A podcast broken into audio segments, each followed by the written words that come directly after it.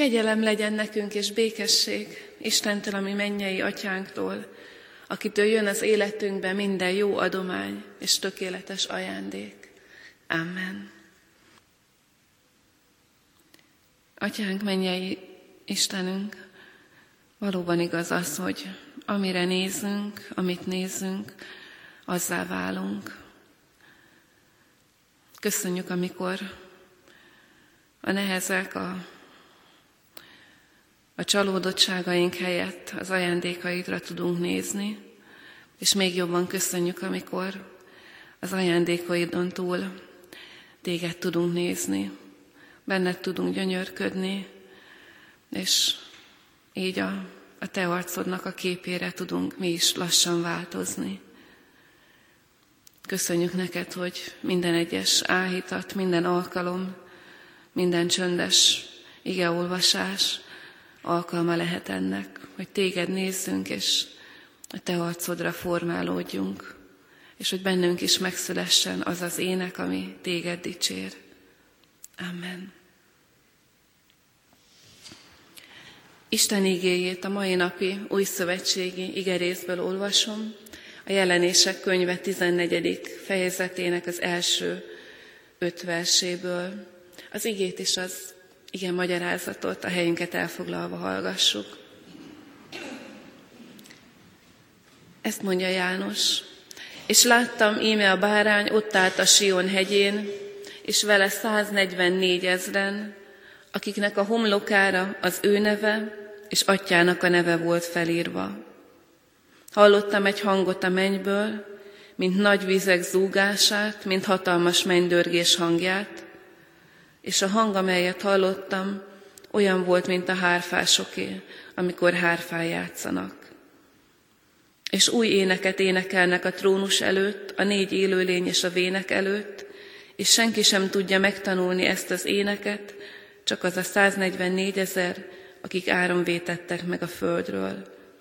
Ezek nem szennyezték be magukat nőkkel, mert szüzek, ezek követik a bárányt, ahova megy, ezek vétettek meg áron az emberek közül, első zsengéül az Istennek és a báránynak, és szájukban nem találhatott hazugság, ezek fetetetlenek.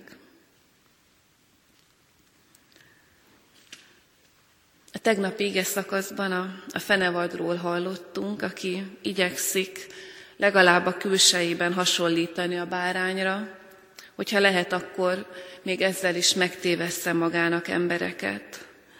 És nem csak a fenevadat írta le a tegnapi ige szakaszunk, mint a gonosznak a megjelenését, megtestesülését a világban, hanem leírta a tisztelőit is.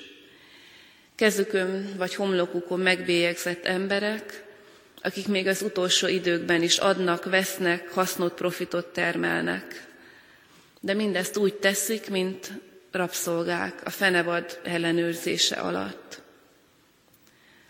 Ezzel szemben a, a mai igénk a, az igazi bárányt hozza a szemünk elé Jézus Krisztust.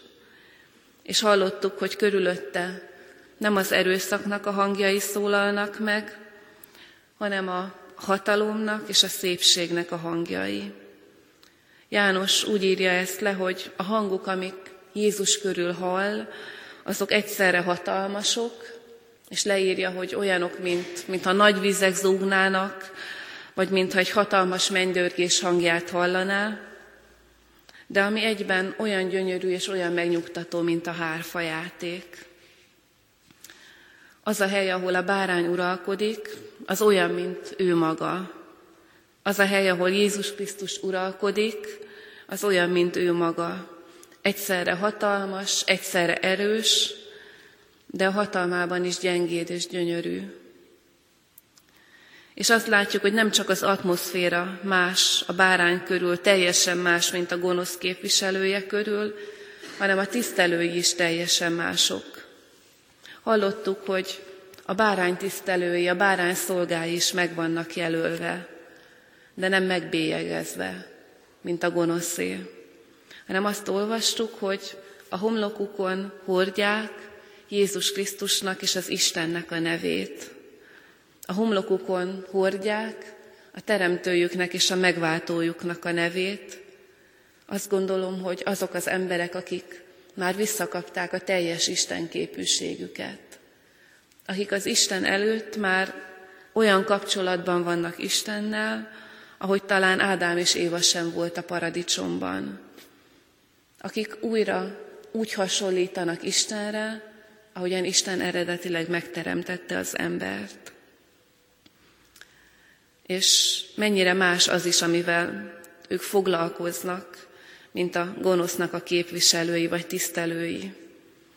A báránynak, Jézus Krisztusnak az emberei, a szolgái, azok nem adnak, vesznek, nem profitot termelnek, hanem énekelnek. És azt gondolom, hogy az ének az, az majdnem mindig a szabadságnak a jele, a szívünk szabadságának. Ha szomorúságban, ha örömben énekelünk, akkor legalább az a szabadságunk megvan, hogy kifejezzük az érzéseinket, a legbelsőbb valónkat.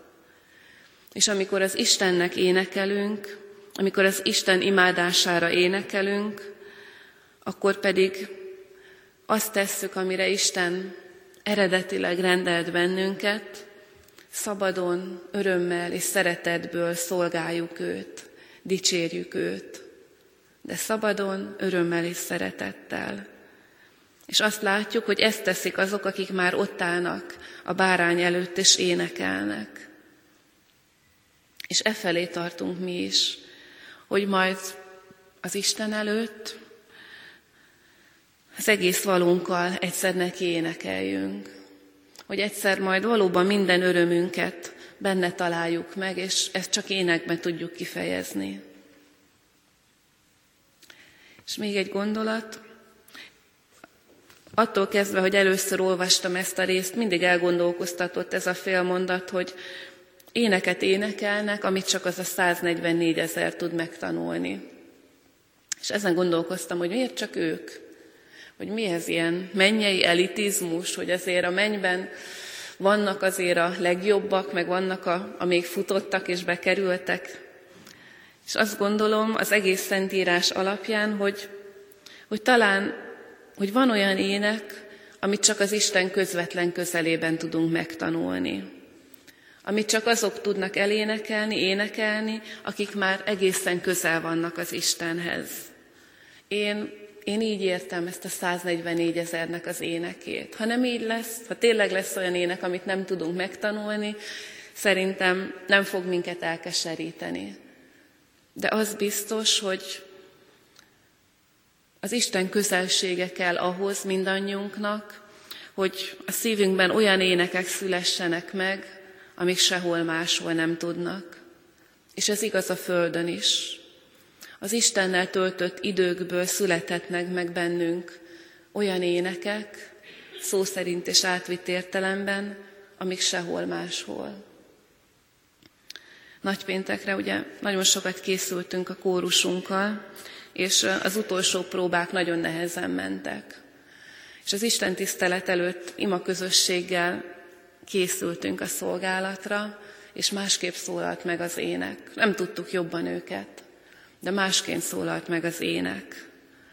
Mert ha az Isten közelében töltünk időt, akkor, akkor tudunk a szívünkből énekelni. Akkor tudunk a szívünkből beszélni, a szívünkből áldást mondani, emberre meg Istenre is.